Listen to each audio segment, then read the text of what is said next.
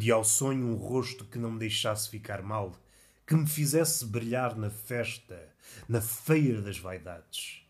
E então ele racha-me a máscara, a última máscara, essa sucessão de máscaras que iam desde a superfície até ao rosto precário. A sós, dado que era o animal singular no meio daquele festival de máscaras, a sós com o meu rosto, o rosto precário. O sonho de um golpe cumpriu o impossível. No meio daquela gente, era o animal mais isolado da história humana. O único homem sem máscara. Até ao próximo apiadeiro.